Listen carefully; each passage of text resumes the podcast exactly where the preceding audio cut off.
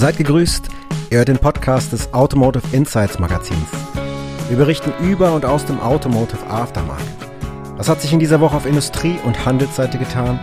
Wir ordnen für euch aktuelle Branchenentwicklungen ein, berichten und sprechen mit Branchenakteuren aus Industrie, Werkstatt und Reifenhandel. Episode 9 unseres Podcasts Hallo, liebe Zuhörerinnen und Zuhörer, zum zweiten Weekly des Jahres 2024. Wir sprechen wieder ein bisschen über die Neuigkeiten und die wesentlichen Entwicklungen dieser Woche und blicken da direkt zum Anfang mal auf den Bereich Recycling und die Kreislaufwirtschaft. Haben wir schon häufig darüber gesprochen, dass das für uns ein wichtiges Thema ist. Und in dieser Woche gab es eine Meldung vom Azur-Netzwerk. Das ist die Allianz Zukunft Reifen, die hat gleich vier neue Partner vermelden können, darunter das Consulting-Unternehmen Weibold. Reifen Müller ist jetzt Mitglied der Initiative und die beiden Reifenhersteller Bridgestone und Hankook, was natürlich für das äh, Netzwerk nochmal eine ganz interessante Möglichkeit eröffnet. Es hat nach der Gründung eine Zeit lang gedauert, bis sich die ersten Reifenhersteller angeschlossen haben. Das war Anfang des letzten Jahres Apollo Tires, ein indischer Reifenhersteller, war der erste, der dazugekommen ist. Und dann nach und nach ähm, es sind ein paar mehr geworden. Inzwischen sind es jetzt mit Hankook und Bridgestone sechs an der Zahl. Dazwischen ist noch Nokian, Michelin und Seat dazugekommen. Insgesamt hat das Azur-Netzwerk jetzt weit über 60 Mitglieder. Verschiedene Reifenhersteller habe ich gerade genannt. Handelsakteure, Recyclingunternehmen, Verbände. Der WDK ist da als Schirmherr beispielsweise aktiv. Und die versuchen eben gemeinsam mit ihrer Arbeit das Thema Recycling, die Kreislaufwirtschaft, stoffliche Verwertung, chemische Verwertung, was es da alles gibt, die Runderneuerung, das insgesamt voranzubringen und wollen das natürlich jetzt auch im Jahr 2024 verstärkt machen. Welche Unternehmungen sie da genau haben, könnt ihr auf unserer Seite nachlesen. Verschiedene Messeauftritte sind da geplant. Dazu zählt unter anderem auch die Tire Cologne, auf der wir natürlich auch sein werden. Äh, zur Tire Cologne haben wir schon einen Podcast veröffentlicht. Da hat Kai mit dem Direktor, mit Ingo Riedeberger gesprochen. Und auch auf der Tire Cologne soll das Thema Recycling und die Kreislaufwirtschaften großen Raum einnehmen. Also von daher ist es sehr passend, dass Azur sich da so engagiert und passt natürlich, wie gesagt, auch für uns ganz gut, dass wir das thematisch begleiten können und wollen und dazu auch in den nächsten Wochen und Monaten vielleicht den ein oder anderen tieferen Podcast, den ein oder anderen längeren Podcast zu genau dieser Thematik veröffentlichen und für euch zur Verfügung stellen wollen, wo wir mit entsprechenden Akteuren aus diesen Bereichen sprechen. Das wäre so der Einstieg von meiner Seite. Und heute bin ich natürlich auch wieder nicht alleine hier im Podcast, weil der Kai unterstützt mich aus Köln auch wieder. Was sind denn so deine Themen der Woche, Kai? Hey Daniel, genau. Ich sitze hier immer festgetackert auf diesem Schreibtischstuhl hier vor dem Podcast-Mikrofon. Ähm, ich mache mal einen Cut äh, zu einem anderen Thema, weil ich habe mich diese Woche noch mal mit dem Teilegeschäft äh, auseinandergesetzt und habe ein Interview geführt mit dem GVA-Präsidenten Thomas Vollmer. Also der steht an der Spitze des Gesamtverbandes Autoteilehandel. Ähm, und das ist ein sehr meinungsstarker, ähm, präsenter Unternehmer auch, lange Zeit oder als langjähriger Geschäftsführer für die Einkaufskooperation Karat natürlich mit ziemlichen äh, ja, einem ziemlichen äh, Informationsspektrum ausgestattet und einer Kundigkeit auch. Und wir haben darüber gesprochen, was für juristische Initiativen der Verband in den letzten Jahren auf den Weg gebracht hat. Und wir haben natürlich auch über die Zukunft des Teidehandels gesprochen. Und auch über den Mitgliederschwund, den der Verband in den letzten Jahren erlebt hat, der zum Teil auch aus einer Konsolidierung des Teilegeschäftes resultiert. Ähm, haben da in dem Artikel, den ihr unter auto.news lesen könnt, oder das Interview, das es ja korrekterweise ist, ähm, haben wir tatsächlich auch ein bisschen in die Gründe geguckt und auch in die Initiativen, die der GVA da zur Mitgliederwerbung auf den Weg bringt und wie er sich attraktiv macht für Akteure aus dem Teilehandel. Natürlich haben wir auch darüber gesprochen, wie der Europäische Gerichtshof äh, seine getroffenen Feststellungen zur Erleichterung des Zugangs zu den technischen Informationen der Hersteller begründet und dass der GVA diese natürlich begrüßt. Da haben wir auch schon mal in einem anderen Podcast so ein bisschen drüber erzählt. Hintergrund ist eine, eine Klage praktisch des GVA gegen Scania. Und das, was intendiert ist, ist eigentlich dann im, im Kern äh, Erleichterung des Zugangs zu den wichtigen technischen Informationen. Und die soll es den unabhängigen Anbietern ermöglichen, besser auf die Anforderungen des Marktes dann reagieren zu können. Da spricht der Herr Vollmer ziemlich ausführlich drüber.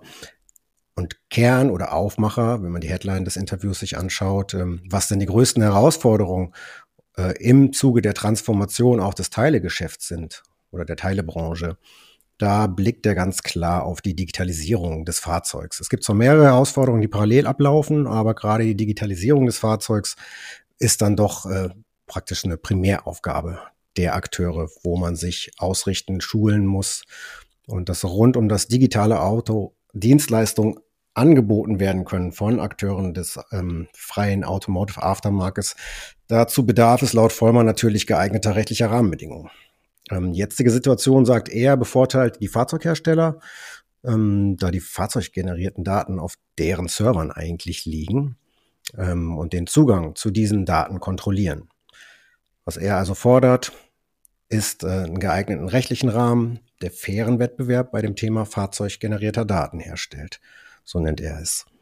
Und das wollen der GVA auch in so einer Verbändeallianz äh, durchsetzen. Da setzt man sich für eine sektorspezifische Regulierung beim Zugang zu den Fahrzeugdaten ein. Ähm, das ist eine wichtige Initiative, die der GVA ähm, ja, auf den Weg bringt. Wir haben auch über das Thema neue Mobilität gesprochen und welche Anpassungsfähigkeit das für Servicebetriebe und für Teilehändler erfordert. Und da sieht er, wenn man jetzt beispielsweise auf das Thema Elektromobilität guckt, gar nicht so einen Zeitdruck. Das hat mich ein bisschen überrascht, aber kann ich aus seiner Position auch erstmal verstehen. Er sagt zum Beispiel, dass die Entwicklung in der Erstausrüstung den Sekundärmarkt erst mit teils erheblicher Verzögerung dann betreffen und dann bis es hinreichend große Mengen an E-Autos auf dem freien Markt geben wird. Ähm, und das für den freien Automotive Aftermarket dann eine relevante Größe erreicht.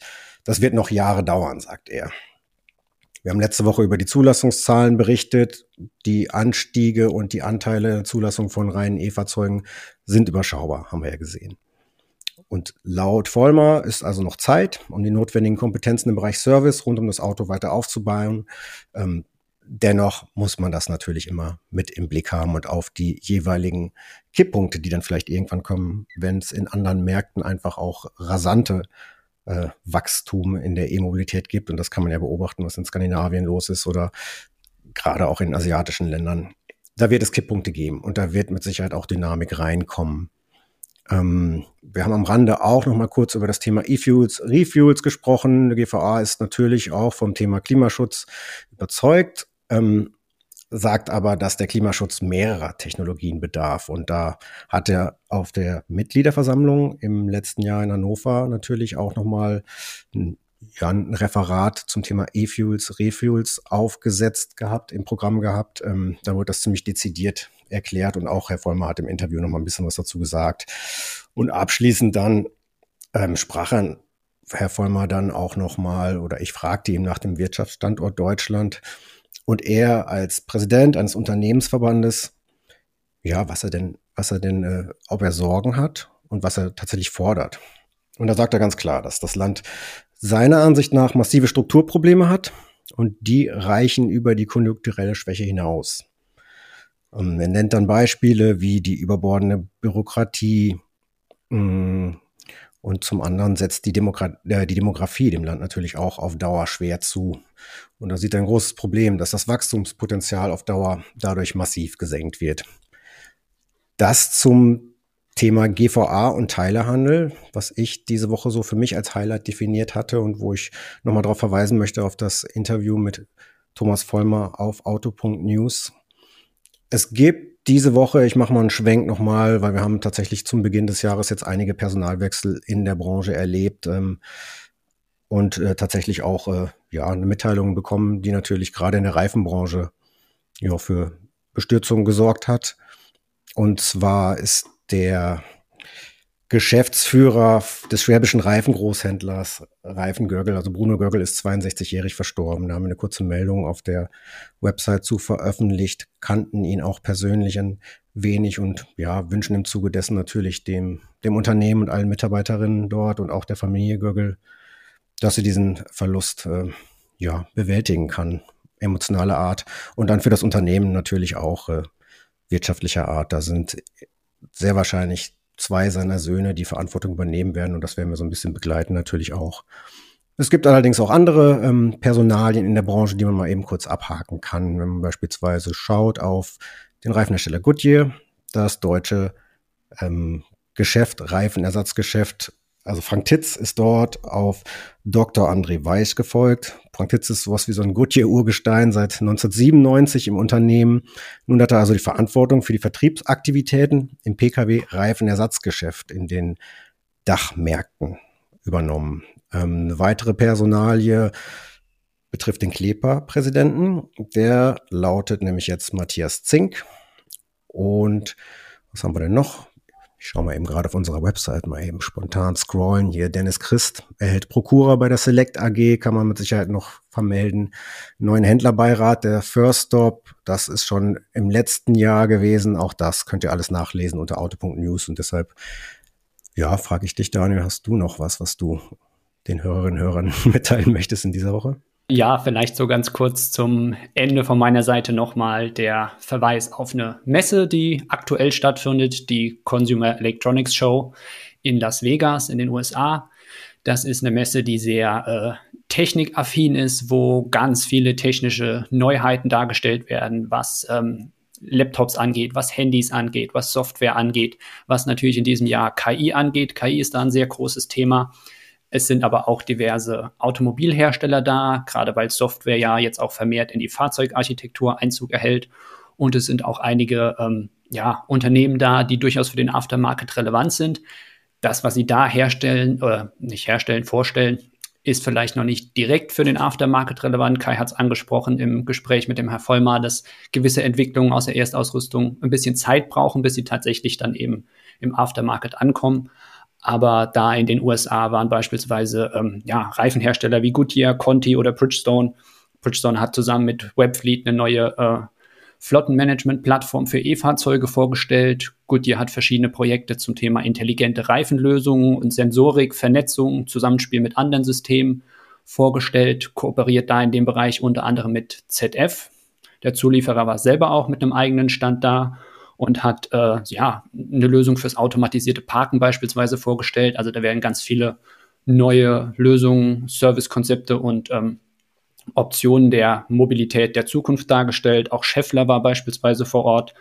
Bosch war vor Ort. Bei Bosch ging es ein bisschen um äh, das Thema Wasserstoff, Wasserstoffantrieb und Wasserstoffmotor. Es wurde beispielsweise aber auch ein Modell für ein Flugtaxi gezeigt vom koreanischen Unternehmen Hyundai. Die wollen noch in diesem Jahr verstärkt äh, in die Testphase einsteigen, dass man dann die tatsächlich. Die brauchen keine Reifen, ne?